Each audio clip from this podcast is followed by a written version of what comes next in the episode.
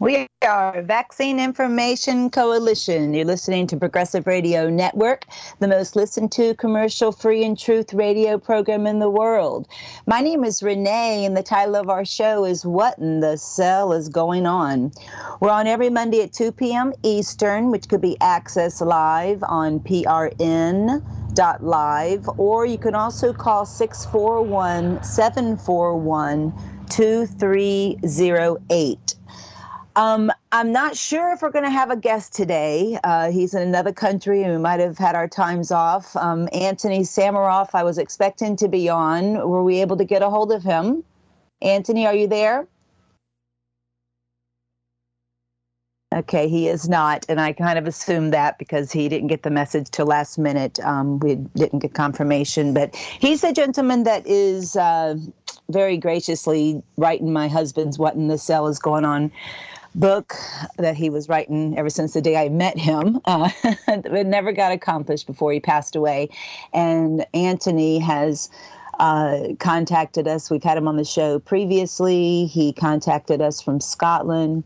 As a big fan of Gary's teachings before I met him, and he is an editor, a professional editor. He's writing his own book as well, and he's taken the challenge of dissecting all my husband's previous work. Like I said, before he met me, his book, The Battle for Health is Over PH, as well as his CD, What in the Cell is Going On, that he never, was able to finalize that book. That's what he's putting together. And he's just basically, when I met Anthony, I asked him, straight to his face, I said, Anthony, what is your agenda? What do you want from this? Because everybody's in it for something, obviously, in this world today. And Anthony's response to me was all I needed to hear, because he said, Gary Tunsky's the author and I'm the editor. And that just so impressed me, because that just showed, where his heart's coming from. He just recognizes Gary's simplistic wisdom that our Creator gave him to where a fourth grader could understand it, and he is typing it up and putting it into words. As I'm reading these chapters he's sending me, which I'll probably cover a couple of them today since he's not on, I feel like I'm hearing Gary all over again because it's his words, 100% my husband's words. And, I've heard him a million times with all the presentations him and I did together all around the world, as well as, being his wife for almost 12 years before he passed away due to, choosing steroids in his younger years for a long period of time that, did irreversible damage. But anyway, I'm just very impressed with Anthony, because he did a really good job, and he still is doing, and we're hopefully, going to be releasing his book soon. We did have it available as an ebook, but I've got some challenges going on with this nonprofit that I have that's kind of out of the jurisdiction of the powers that be, protected. And I'm not wanting to, sign any contracts with the powers that be. So that's why we're probably not going to be uploading it to an ebook, it looks like. But you never know, maybe. I don't really prefer encouraging people to stare at their artificial intelligence, or even have it plugged into their Bluetooth or whatever to their ears for a long period of time, like reading a book. So I personally do not. I'm old school. I'm old school. I upgraded 4 iPhone 11s. Most of you know iPhone 11s to flip phones. I upgraded to flip phones. I absolutely love it. Using it as a telephone. As well as, I even have a Rolodex. I had a friend recently, a brother in our ministry, said, when I told him, let me grab my Rolodex, he's like, you would have a Rolodex. I'm like, yeah, simpleness. It makes it easy. You lose your phone, you lose all your contacts, Anyway, so we forget. I don't even know my mom's telephone number, type of thing. It's crazy.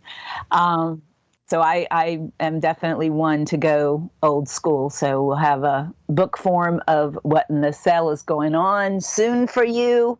In the meantime, I will be reading some of the articles. I know I've read a couple of them, and I don't know which ones I have and have not read, but there's so much like I said, simplistic wisdom in these articles. I definitely want to, if I double dose a little bit with something he's already written or I've already read on the show, just please forgive me, but it'll just remind you. I'm going to start at the top. And this is all on my late husband's website, which is P as in Paul, H, Cell Talks, PH, Cell, C-E-L-L, T as in Tom, O-X as in X-ray, phcelltalks.com. We have all these articles, and he's writing, by what I understand, weekly and putting it on a website that they've created, which is TerrainScience.com. And it has not only Gary's articles, but also Anthony has a bunch of them, as well as other writers they have, I guess, for this TerrainScience.com website. So the first one we're going to read is titled The Medical Twilight Zone. And again, these are Gary's words verbatim. One day you come into a doctor saying, look, doc, I don't feel so good. I'm tired. I'm achy. I have got brain fog. I can't think straight. I'm not sleeping. I've got skin rashes and bloating. I'm sure there's something wrong with me. The doctor runs a full array of lab assessments from x-rays, MRIs, CAT scans, to immune profiles, blood tests, saliva samples, and hormonal assessments that finds no signs of abnormality. He prescribes you some pills to ease your discomfort and sends you home with a modest copay. You have just crossed over into the medical twilight zone. The medical twilight zone is where you're toxic, you're nutritionally deficient, you're stressed out, you've got aches and pains, you're drinking cups of coffee just to get you through the day, and regularly feel like you're coming down with the flu. You are neither healthy nor in a state of severe chronic illness, but somewhere in between. As far as the system is concerned, you're normal. They have no answers for you. The reason for this is that diagnostic tools of mainstream doctor scans are only calibrated to the trauma crisis care. Their advanced equipment can easily detect liver cirrhosis, hepatitis, strokes, kidney failure, heart attacks, rheumatoid arthritis, metastasized cancer tumors. However, it cannot detect problems in the realm of the medical twilight zone of dis-ease, where most people languish for most of their lives. Because mainstream medicine does not consider disease to be a cascading phenomenon, which begins with early warning symptoms like headaches, nausea, skin rashes, flus, and colds, sinus problems, poor moods, exhaustion, a lack of vitality, and ends in chronic illness like stroke, heart attack, diabetes, or cancer, anyone who does not have an overt serious condition falls through the cracks of the medical machine. The MDs require your numbers to enter into their ranges in order to judge you ready for treatment. They are looking for crisis trauma, full-blown heart attacks, a tumor that's 1 billion cells or more, lesions, heart attacks, strokes, aneurysms. If you're knocking on the door of liver cirrhosis and you have liver toxicity or a fatty liver, they need to wait until you have lesions or hepatitis or cirrhosis to pick anything up. If you're knocking on the wall of a heart attack, you'll get a clean bill of health because you don't have it yet. They are looking for heart tissue damage from a heart attack. In the meantime, they're going to tell you that you don't need any help and send you home to wait until you're sick enough to enter their backyard. Too late. You could have a tumor of 500 million cells before they even find out what's going on, because they're looking for 1 billion cells or more, and they're going to say you're fine. Dr. Peter Glidden, ND, writes in his book, Attempt a Cure with Holistic Medicine in 2017, that once a patient diagnosed with leukemia came to his office and told him that their doctor told them, there's nothing we can do for you at this stage of illness. Just go home and wait. When the condition gets worse, we can start chemotherapy and radiation. If you're almost in crisis, they have no hope for you. You are considered sick enough. You are not considered sick enough for treatment. Since the system considers the absence of sickness to be the measure of health, they don't intervene early because they don't know how. Consequently, the patient will either be simply blamed for getting older, given a clean bill of health, be labeled by their doctor as manifesting a psychosomatic disorder or being hypochondriac, or worse, they'll be given palliative symptom suppressive pharmaceutical relief agents, namely drugs. These will merely shove the disease deeper, with the patient unaware of the fact that he's getting sicker, because the pills, lotions, and potions only mask the symptoms but do nothing to treat the real underlying cause of their problem. What would you think of a fireman spraying the smoke billowing out of a window of a building, believing he's putting out the fire? Our current medical system only tends to recognize disease only when it's reached crisis proportions. But that's like saying a house is only on fire when the flames have reached the roof. In reality, the real fire started from an innocent-looking cigarette butt that began smoldering on the couch. If a medical system could recognize the early signs of smoke, then they could prevent chronic illness, but there are more than 4,000 abnormal diseases that won't register on blood tests, urinalysis, PET scans, x-rays, computerized tomographies, and magnetic resonance imaging, MRIs. They can't measure the early decline of health or detect cellular toxicities and cellular insufficiencies.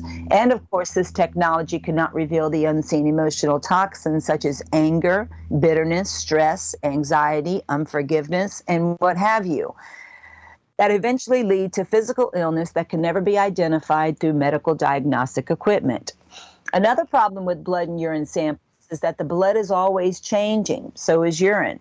If it's low in iron, for example, it's going to try and find in the bones or the muscles and remove it from there to pull it back into the blood and keep it homeostasis. You could be anemic on the cellular level, but they draw blood and take the data. They say, you're fine, see? The iron is there. Some people die before they get their blood test back. The blood will rob calcium from the bone if it has to. If it's low on magnesium, it will pull it from the heart tissue. The body thinks that it's borrowing these minerals temporarily and putting them into their most important use. The problem is people are not consuming foods which replenish their supplies of essential minerals, so what is intended only as an emergency measure becomes permanent. Blood work is great for finding certain things like HIV loads or the size of a tumor, but early on you want the cellular data. The blood is the river to the cells. What we want to know is what's in the cell. How is the cell doing? If the teacher wants to take attendance at school, does she count the number of kids on the school bus or in the classroom itself? It's not important whether the nutrient is found in the blood, it's whether it gets in the cells or not. If the cells are not absorbing the nutrient from the blood, then the blood test tells us nothing.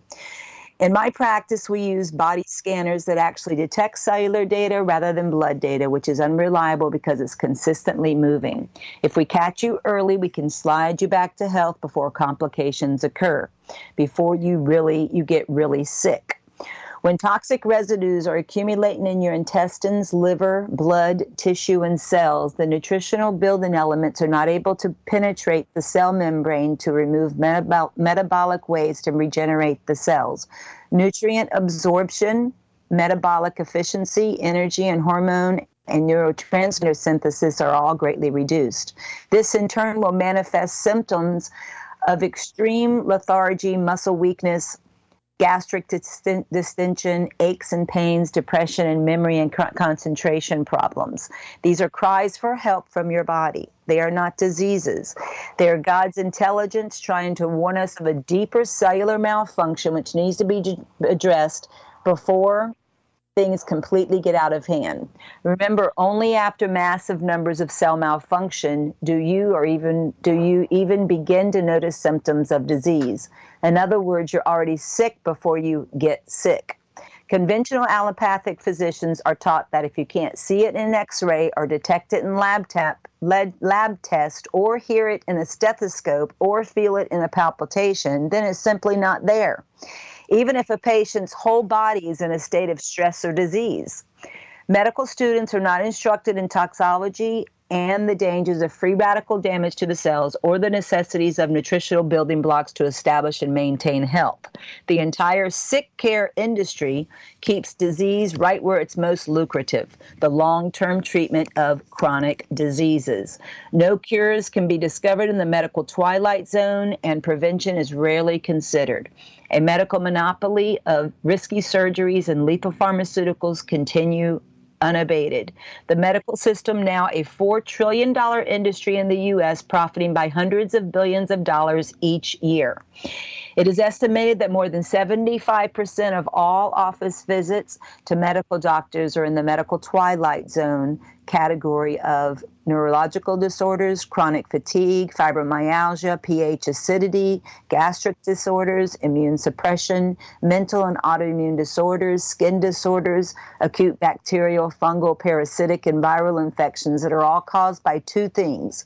You guessed it, cellular toxicities and cellular insufficiencies. The medical profession addresses neither, yet it continues to thrive as Sickness Incorporated.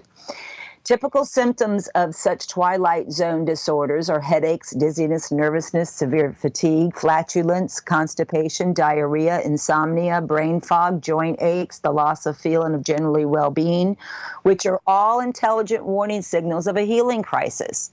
These symptoms are the cell's cry or scream to warn you of a cellular malfunction in a certain organ or system. Being subjective symptoms, they can't be revealed by laboratory analysis until they've reached chronic degenerative proportions or metabolic disease states. Palliative pharmaceutical agents, over-the-counter or prescribed, can't treat them because they do nothing to remove toxic plague residues known as biofilm in and around the cells, nor fix cellular insufficiencies that cause them. In fact, they add more toxins to and rob more nutrients from our body, thereby causing more dis-ease. Only natural, non-toxic treatment protocols can genuinely reverse any illness. Down the middle of a great street of the city, on each side of the river, stood the trees of life, bearing 12 crops of fruit, yielding its fruit every month. The leaves of the trees were for the healing of the nation, Revelation 22:2. All medical twilight zone diseases are endogenous, meaning they originate internally rather than coming from the outside in. They are the body's built-in intrinsic wisdom responding to negatively influences with a healing crisis. To the medical establishment, built-in, body-instituted symptoms of fever, diarrhea, mucus secretions, coughing, nasal drippage, and excessive perspiring are unnecessary nuisances to attack or suppress, when in fact they're intelligent purging mechanisms to expel toxic debris from the blood and decay and morbid waste from tissues that are overloaded our elimination and detoxification pathways of the skin, colon, kidneys, or lungs. They are purging of toxins to prevent more serious chronic disease from settling in. In their ignorance, incompetence, and negligence, medical doctors are drugging symptoms at a cellular level or surgically removing organs rather than addressing the toxicities and cellular insufficiencies that cause medical problems. Unless the treatment actually removes acid toxins from the body and increases oxygen, water, and nutrients, the cure at best will only be temporary. Otherwise, the disease is driven deeper into a chronic state. If they only knew, once the toxic residue is excreted, the cells would be allowed to absorb oxygen and nutrients again, and that the body's organs and systems would self-heal and return to homeostasis, which is just balance and order. They would actually be able to be the healers they profess to be. But now that you know what's going on, how will this affect the way you not only approach the disease that you might be experiencing, but will act to prevent it in the first place? So that is one of the chapters that will be part of the book, which is wonderful. And I know all too well, which everybody knows my story, the death of my first child, Casey. Everything I did back then before my eyes were open to what I've learned, the wisdom I've gained, from the last 20 some years, is that you don't suppress the symptom. I was told to give Casey Tylenol before she received her vaccines, which now I know is ridiculous because it destroys the liver, but also it masks the symptom. It brings down fever, which fever, of course, is our creator's way of burning up something we're exposed to, just like diarrhea and vomiting is purging if it comes through the nose and the mouth. So, of course, I was misinformed back then as a first-time mom, and I gave her Tylenol like her pediatrician told me. Even at her death, I was told that I didn't even have to call 911 when something wasn't right with her, because I was told by one of our researchers that if I would have given her like intravenously 5,000 milligrams of vitamin C, I would have never have had to call 911. And now I definitely know my mistakes, and I've had to learn, like I said, the hardest way possible. But now my eyes have been opened, and I try to, share my story so it doesn't happen to anybody else. And that's what I've been doing for over 20 years now. So now let's go to the next article. And this one's titled The Rat Theory of Garbage. And this is a real good one, because this is Mr. Louis Pasteur, which I just had to explain to a brother in our ministry. It's not the pasture that horses and cows eat out of. It is Louis Pasteur, French P-A-S-T-U-E-R, pasteurization of our, raw milks, goat milk, sheep milk, cow milk. They think they have to homogenize and pasteurize because they have to perfect, they think they can perfect perfection, but they actually weaken the beneficial, the beneficial value of the probiotics and everything it puts back into your body. But anyway, the rat theory of garbage.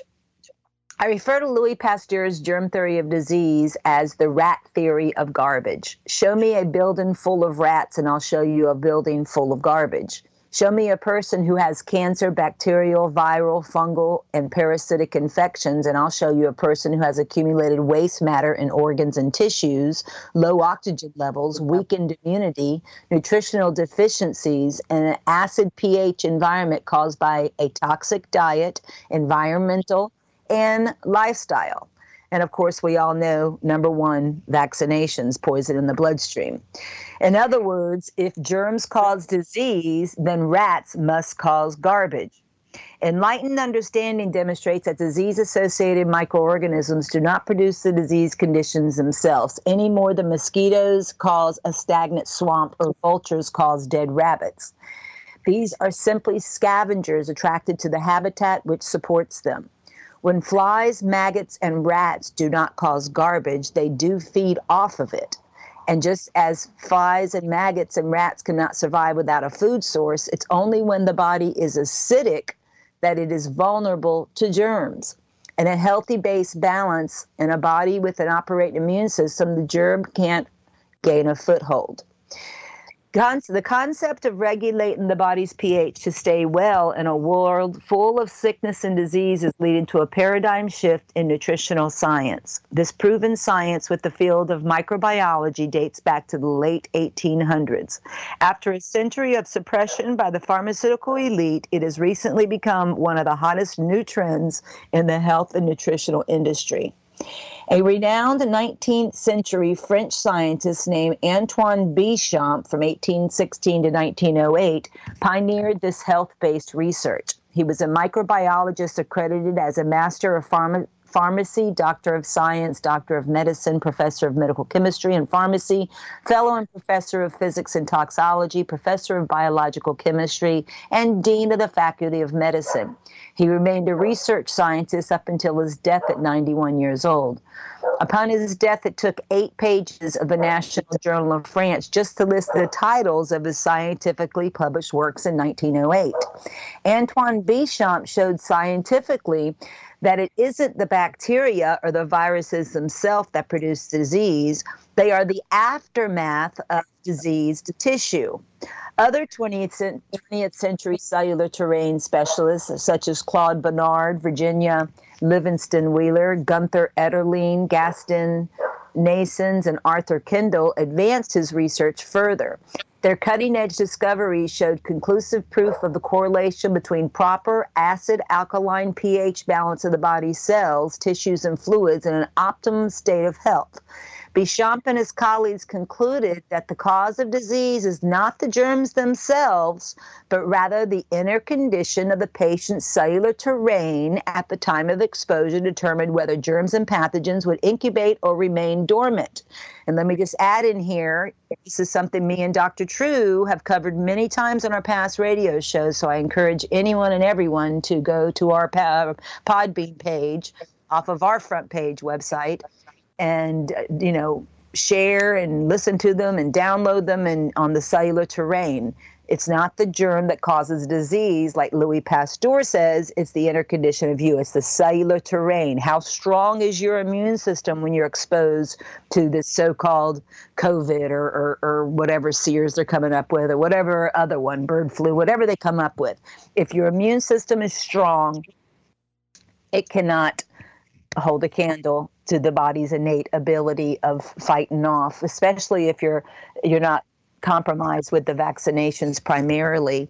And I've, you know, many radio shows, I've revealed the state of my unvaccinated children compared to my daughter, who I lost, who was, you know, fully vaccinated. I did my own clinical study because 2 years and she passed before she was 4, but my son was 20 months younger than her with no vaccines. And for 2 years, I did my own clinical study because I saw a fully man-made poisoned immune system with Casey compared to a fully God-made unvaccinated immune system from our Creator. And he would run a 10, 15-minute fever, and she spent a week in the hospital. You know, it was just unbelievable, the difference in their immune system with the exact same exposure to whatever they, you know, were exposed to. And back then, I wasn't even teaching organic foods. I was eating the frankenfood of the world. You know, I was a misinformed person back then. And so they didn't even have the nutrients to keep their immune system strong. They just had pure blood. They had, you know, pure unvaccinated, uncompromised blood, you know, immune systems. And it's amazing the difference in their immune system. And you can hear this from many people, chiropractors, many people that choose not to vaccinate their children on the health of unvaccinated versus vaccinated. So back to the article. One of Béchamp's big ideas was that little enzymes called microzymes existed in every cell and were involved in all bodily functions. The microzymas have their own innate intelligence and change the face of pathogens like a chameleon. Extreme heat, radiation, and symptom manipulation from pharmaceuticals like antibiotics would cause these entities to morph and fit their environment. In a state of vibrant health, the microzymas would perform evolved aerobic fermentation harmoniously, as seen when grapes ferment into wine, or when beneficial gut flora like acidophilus or bifidus proliferate through fermentation in the gut wall. On the other hand, in a disease condition characterized by low oxygen, malnutrition, acid pH, poor circulation, stress, and built-up toxins in and around the cells, the microzymas signal the cells, altering them to respirate anaerobically and bring the organism back to the soil, the dust of the earth. This is because the organism itself is debilitated to the point of being sick and dying. Ultimately, it's the microzymas that are responsible for dead animal or a leaf from a tree decomposing back to the ground, transferring a cycle of life back to the dust of the earth for future plant growth. The scientific community has adopted Louis Pasteur's germ theory of disease as the whole truth, that germs and pathogens are the direct cause of most diseases, and that the best we can do is avoid them. Meanwhile, they have disregarded the revelations of Béchamp's microzymian principle that the acidic condition of the patient's cellular environment creates disease. This marks one of the most controversial turns of events in modern history. So why would mainstream science continue their research in the wrong direction based on Pasteur's false germ theory of disease when it's been long proven that germs and bacteria are the secondary rather than the primary cause of disease? It's because around it exists the colossal infrastructure of commercial interest that supports $1 trillion industry based solely upon this pseudo-science. You will not get qualified as a medical professional if you don't accept the germ theory of disease, and you would likely lose your license to practice medicine if you reject it after you've graduated already.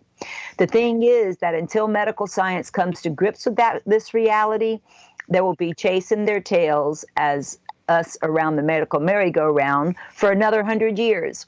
We will continue to spend trillions on expensive invasive treatments that not only suppress symptoms when for a fraction of the cost we could support people in restoring to their body by rehabilitating their cellular terrain. The entire medical establishment has built their house of cards on Pasteur's false doctrine.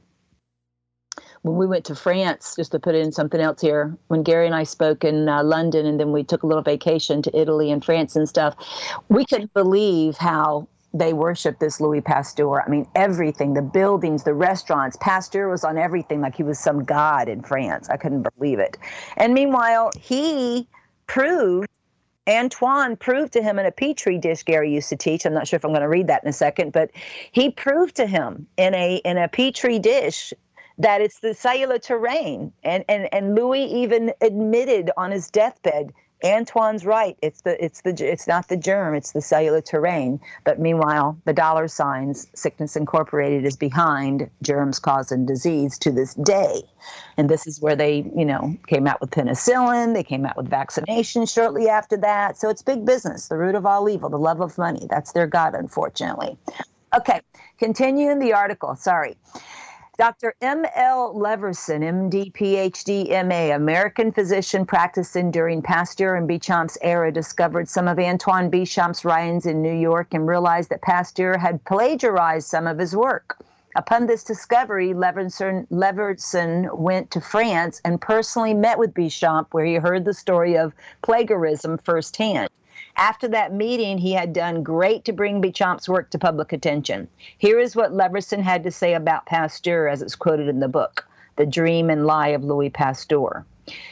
Quote, "The entire fabric of the germ theory of disease rests upon assumptions which not only have not been proven, but which are incapable of proof, and many of them can be proved to be the reverse of the truth. The basic one of these unproven assumptions, the credit for which it presents form is wholly due to Pasteur, is the hypothesis that all the so-called infections and contagion, infections and contagious disorders are caused by germs, each disease having its own specific germ, which germs have existed in air from the beginning of things, and that though the body is closed to these pathogen germs when in good health, when the vitality is lowered, the body becomes susceptible to their inroads."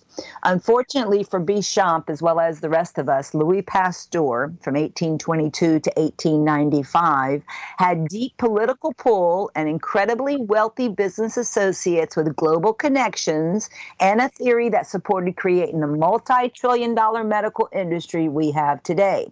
These cronies were not interested in healthcare, but management of sickness at the expense of human lives. They were interested in establishing a new global enterprise to control medicine and disease like some kind of commality in hopes of profiting trillions of dollars from human suffering.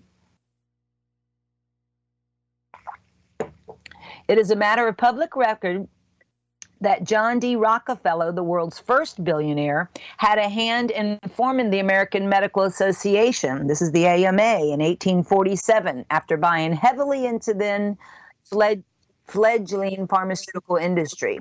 After its foundation, the AMA went right ahead using its government-granted monopoly over the healthcare system to shut down medical schools and shape the curriculum of those remaining ones to make sure that all of them reflected Pasteur's germ theory, which is favorable to the pharmaceutical industry who want to prescribe a pill for every ill.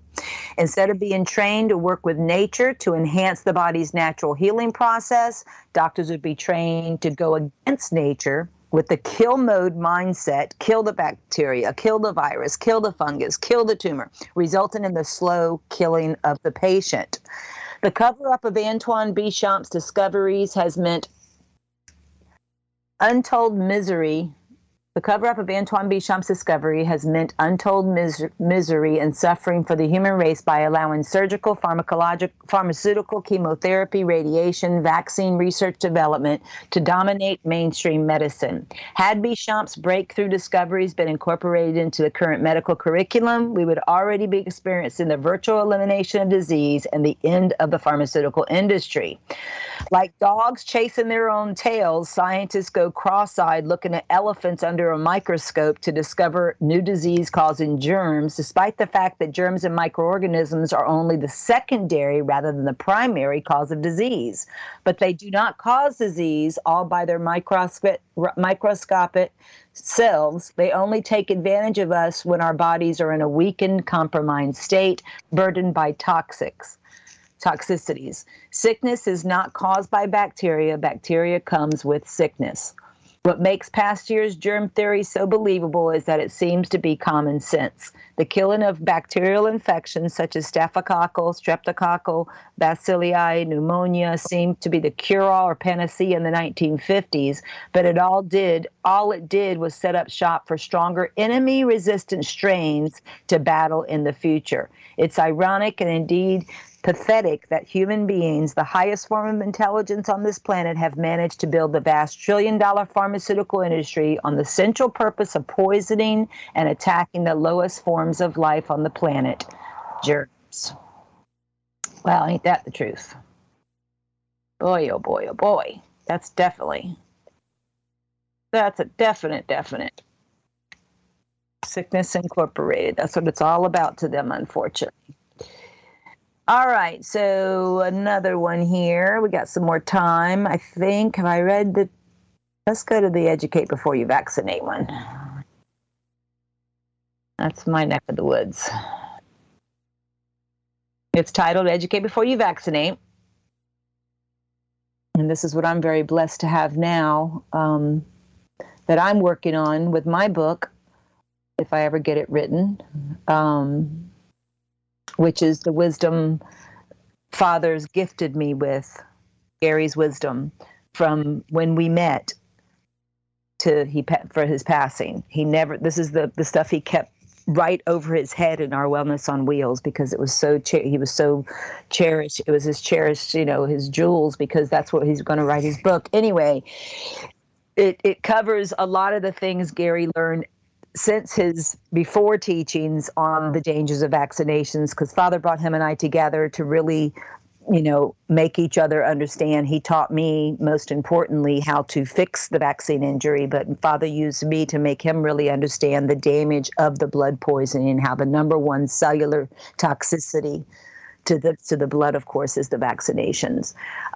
So all those notes I'm typing up now, and that's going to be included in my book. And I've got at least another foot of handwritten notes that he would literally wake up with revelations from our Creator and say, "Babe, get me pad and paper." And he'd just start writing. I used to call them his coloring books, because he would just always have a book in his hand. And anyway, so all this wisdom I'm typing up is stuff that he's learned. We complemented each other. For 15 years we were together, traveling the world and waking people up to the dangers of vaccinations. Of course, I did in honor of my speaking the truth of my baby girl, speaking the truth with love. And then he would come behind me with the meal message, I called it. Mine was the appetizer, but his was the meal message. And the first thing he'd start off with was this whole thing about Béchamp and Louis Pasteur. And that would take away, the carpet right from underneath them, because it's just, he used the analogy, and I'm sure Anthony's probably going to use it in one of his articles, but he would use my favorite analogy he would use in his presentations, and he'd act it all out. He was so funny. He would literally say, it's like cockroaches and ants on the floor and dirty dishes in your sink. Medical doctors are taught by the drug companies to kill the cockroaches and ants on the floor. And, and we teach people to wash their dishes and the cockroaches and ants go away. So to me, that's the best analogy there is, because you don't want to kill the cockroaches and ants. You want to clean up your kitchen, clean up your house, and the cockroaches and ants will go next door. So, so I'm sure we'll get to that in one of the articles, like I said. All right. So this one's titled Educate Before You Vaccinate. If you swallow something poisonous like Drano, you'll vomit immediately. You might be sick for a few days, but you probably won't die. If you take the same amount and inject it into your bloodstream, you're finished. What's the big difference? The FDA has guidelines on the quantity of substances are considered generally safe to enter the body, but these stats are based upon ingestion through typical channels of entry, which are the mouth, nose, and even the skin. Because vaccinations are injected directly into the bloodstream, the body cannot easily remove poisonous contents, including aluminum, mercury, polysorbate 80, and formaldehyde, through our normal channels of evacuation, which are the mouth, nose, skin, urine, and back passage. Unlike the gut, the blood has no way of regurgitating or vomiting. Unlike the lungs, it cannot sneeze. The method of exposure matters. The immune system is built on the pathway of mucosal lining, and 70% of your immune system is in the gut. It's not in the bone marrow or the thymus or the lymph. It's called gut-associated lymphoid tissue, GALT. When you inject, as opposed to taking something in through the mouth by swallowing it, it doesn't go through the usual pathways that the body uses to recognize it as foreign and sound the alarm in a cascading sequence. You skip right past the blue, yellow, and orange to red alert. Joy Garner wrote, our digestive system is an intelligent organ full of intelligent cells that are constantly making decisions about what to allow into our bloodstream and what to send on down as waste. The same thing is happening with our lungs and even our skin. Not all toxins can be prevented from gaining access, but these protective systems are there for a reason. It can be disastrous to sneak past our body's own discerning mechanisms into the blood by injection. That's why the FDA's generally safe levels of toxins should never be applied to injectable products, and yet it's based on these levels that are judged as safe. The mainstream medical scientists believe they have proven that vaccines work because after administering a vaccine, the body produces antibodies. When you go to red alert, you do build antibodies. That much is true. The immune system responds to the injection. The problem is antibody titer increase has nothing to do with immunity. It just means you've been exposed to an antigen and your body has reacted. You have to look at the natural killer counts, the T cells, the B cells, the memory cells, the enhancer cells. There are 27 instruments in the immune system. So while the medical scientists are saying, hey, look, we got an antibody titer increase when this vaccination was administered, that has nothing to do with the immune system strengthening. Dr. Suzanne Humphrey says, no vaccines increase the health of a human because there's nothing in a vaccine that our bodies actually require. We don't require aluminum, mercury, polysorbate 80, formaldehyde, or any of the ingredients commonly found in vaccinations. So there's no nutritive effect of the vaccine. The CDC could prove once and for all, the overall benefit of vaccinations by conducting a large-scale study comparing the long-term health outcomes of fully vaccinated children and those of unvaccinated children. Unfortunately, they steadfastly refused to do one.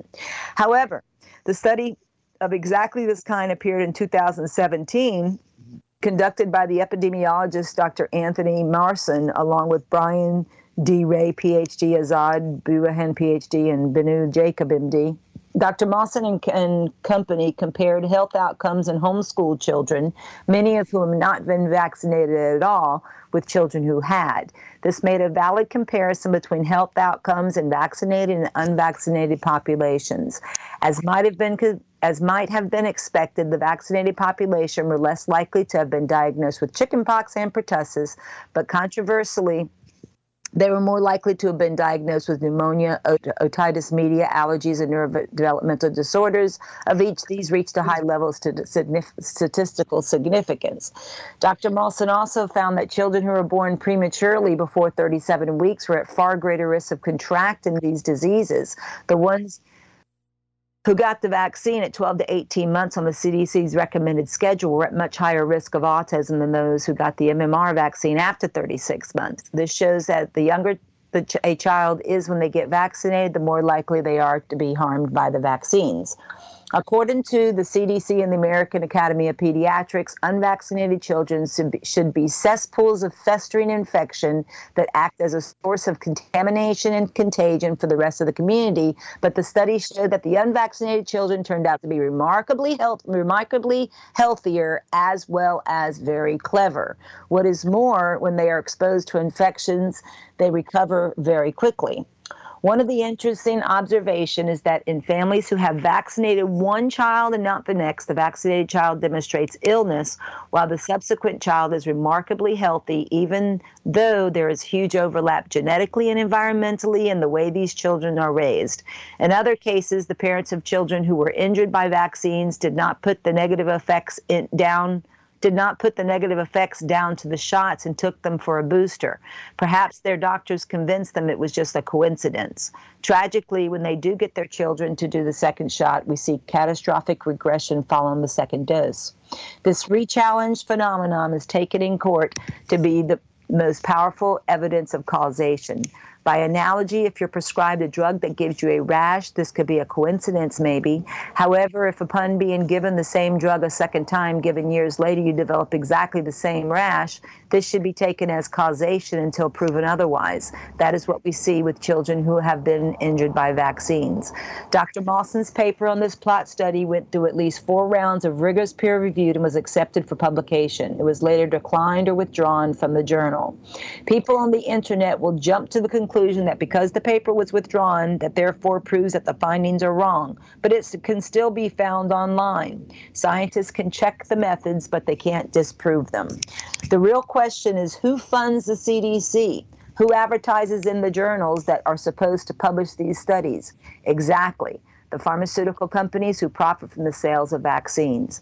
Editors of the most respected medical journals have themselves warned that they cannot protect readers from pro-industry bias. In fact, the editors of the New England Journal of Medicine and Lancet both resigned in disgust, claiming that at least 70% of the articles in their journal were trash and biased towards the corporate healthcare industry bodies that funded the research. Richard Smith, who was the editor of the British Medical Journal for 25 years, said, major medical journals are just an extension of the marketing departments of major drug companies. Richard Horton of the Lancet wrote, journals have developed into information laundering operations for the pharmaceutical industry. Journals want to avoid alienating their advertisers. They often reject studies that demonstrate existing treatments are less safe than originally realized if the manufacturers of those drugs advertise in their pages. If the CDC was objective and concerned only with everyone's health, then they would be desperate to run a larger scale version of this study.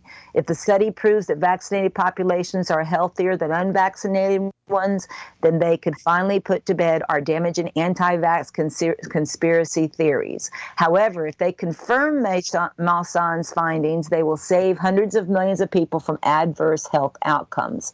They are not likely to do the study because they have too much to lose. They will not only kill the money they receive from the manufacturers of the vaccines, they will have to destroy their own reputation by saying, sorry, folks, we've been telling you to poison your kids for decades. We knew there was evidence of harm, but we ignored it because we were riding the gravy train. That's why they will smear anyone who tries to do the study and use their considerable weight to discredit them. They get attacked hard. They will end up like Wakefield. If you look up Dr. Wakefield online, you'll find out that he's a discredited, but discredited by whom? The same people who told you that hormone replacement therapy was safe and effective or continue to push chemo even though it was shown to be 97% ineffective in a study published in the Journal of Clinical Oncology. The people who have failed to cure cancer, type 2 diabetes, heart disease, arthritis, Alzheimer's disease, or any other major illness despite spreading trillions of dollars and still claim theirs is only medicine. That is scientific. Who has been discredited? The reason why they say he's discredited overall, Wikipedia, is so that skeptics can run a quick Google search and then dismiss him out of hand without ever listening to a single thing he's saying. Anyone who takes an hour or two to hear him being interviewed will hear that he has evidence to back up all of his claims. but they know that a lot of people would just search someone's name, and if Wikipedia says they're discredited, that's enough for them. The dean at Dr. Andrew Wakefield's medical school told him that if he continued this vaccine safety science, it would be bad for his career, whatever the merits of the science. Other doctors he worked with told him that they could not be seen as pediatricians to question the safety of the MMR jab. None of this has anything to do with science or medical viewpoint. It's purely politics, and it's costing lives. If vaccines are safe and effective, why is it that drug companies are protected from liability by the U.S. government, meaning that if their products injure a patient or injured a child, their parents can't even sue the manufacturer? This arrangement came to pass in the 1980s because the whooping cough component of the DPT vaccine, that's diphtheria, pertussis, and tetanus vaccine, it was causing lots of injuries and a lot of death in children, far more than was acceptable, and the manufacturers were getting sued left and right. They went to the government and said, you're the ones who mandate the vaccine, yet we're the ones picking up the tab for injury litigation. Either you protect us from liability or we will stop making the pertussis vaccine. Children will die and it'll be your fault. In 1986, Ronald Reagan signed into law the National Childhood Vaccine Injury Act, which removed liability from vaccine manufacturers. Having to pay compensation in the case of injury is an essential deterrent against companies cutting corners during safety procedures. No drug is completely safe, but weighing up the price of compensation for injuries against overall profits is one of the ways that society is supposed to determine whether a product does more harm than good. If very few people are injured, it will remain profitable despite the occasional payout, but if too many people get sick, it will be taken off the market.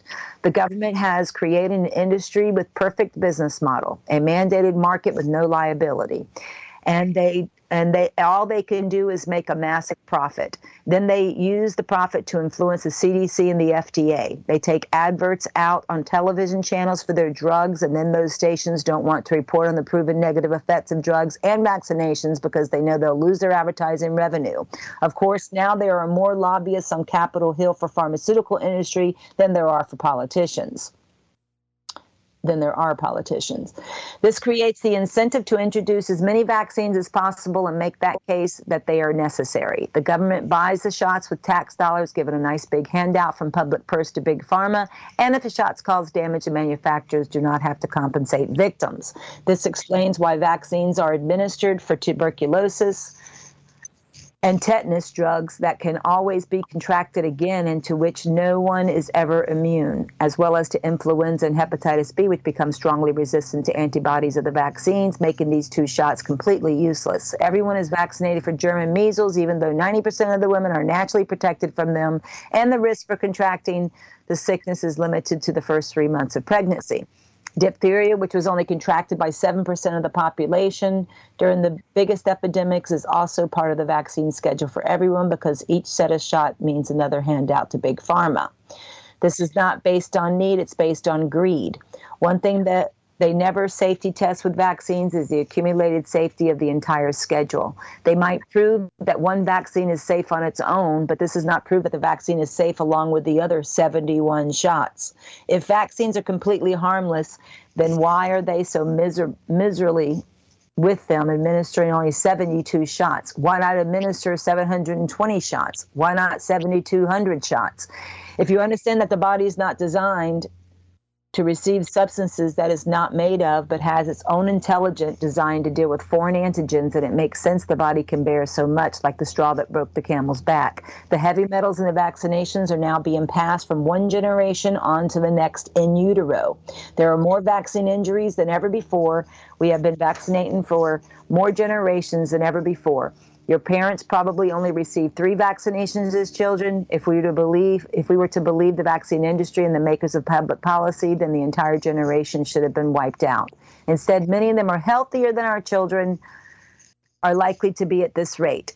Life expectancy is now fallen instead of rising. Statistically, more people than ever will develop a chronic illness. Now is the time to learn about the risk of vaccines and spread the message so people can understand the underlying reasons why they are harmful and protect their precious children.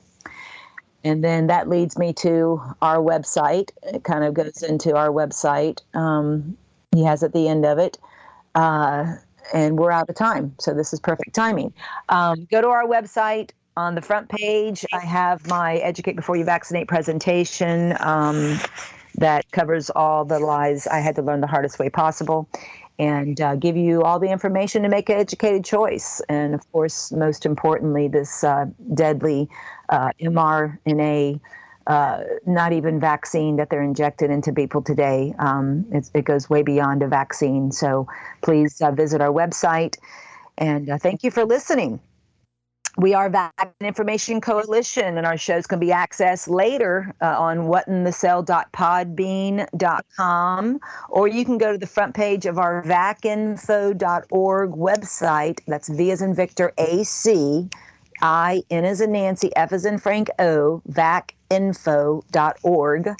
And we have an archive button right underneath the little boy flexing his muscles. You can click on it. That'll open up our Podbean page that Progressive Radio Network has put together for us with almost 5 years coming up in May worth of shows. You can go page, you can go back to the first one back in 2018. Anyway, we're on every Monday at 2 p.m. Eastern. Our contact number is 954-347-9671. We thank Progressive Radio Network for allowing us to give you this uncompromised truth. And Yah bless.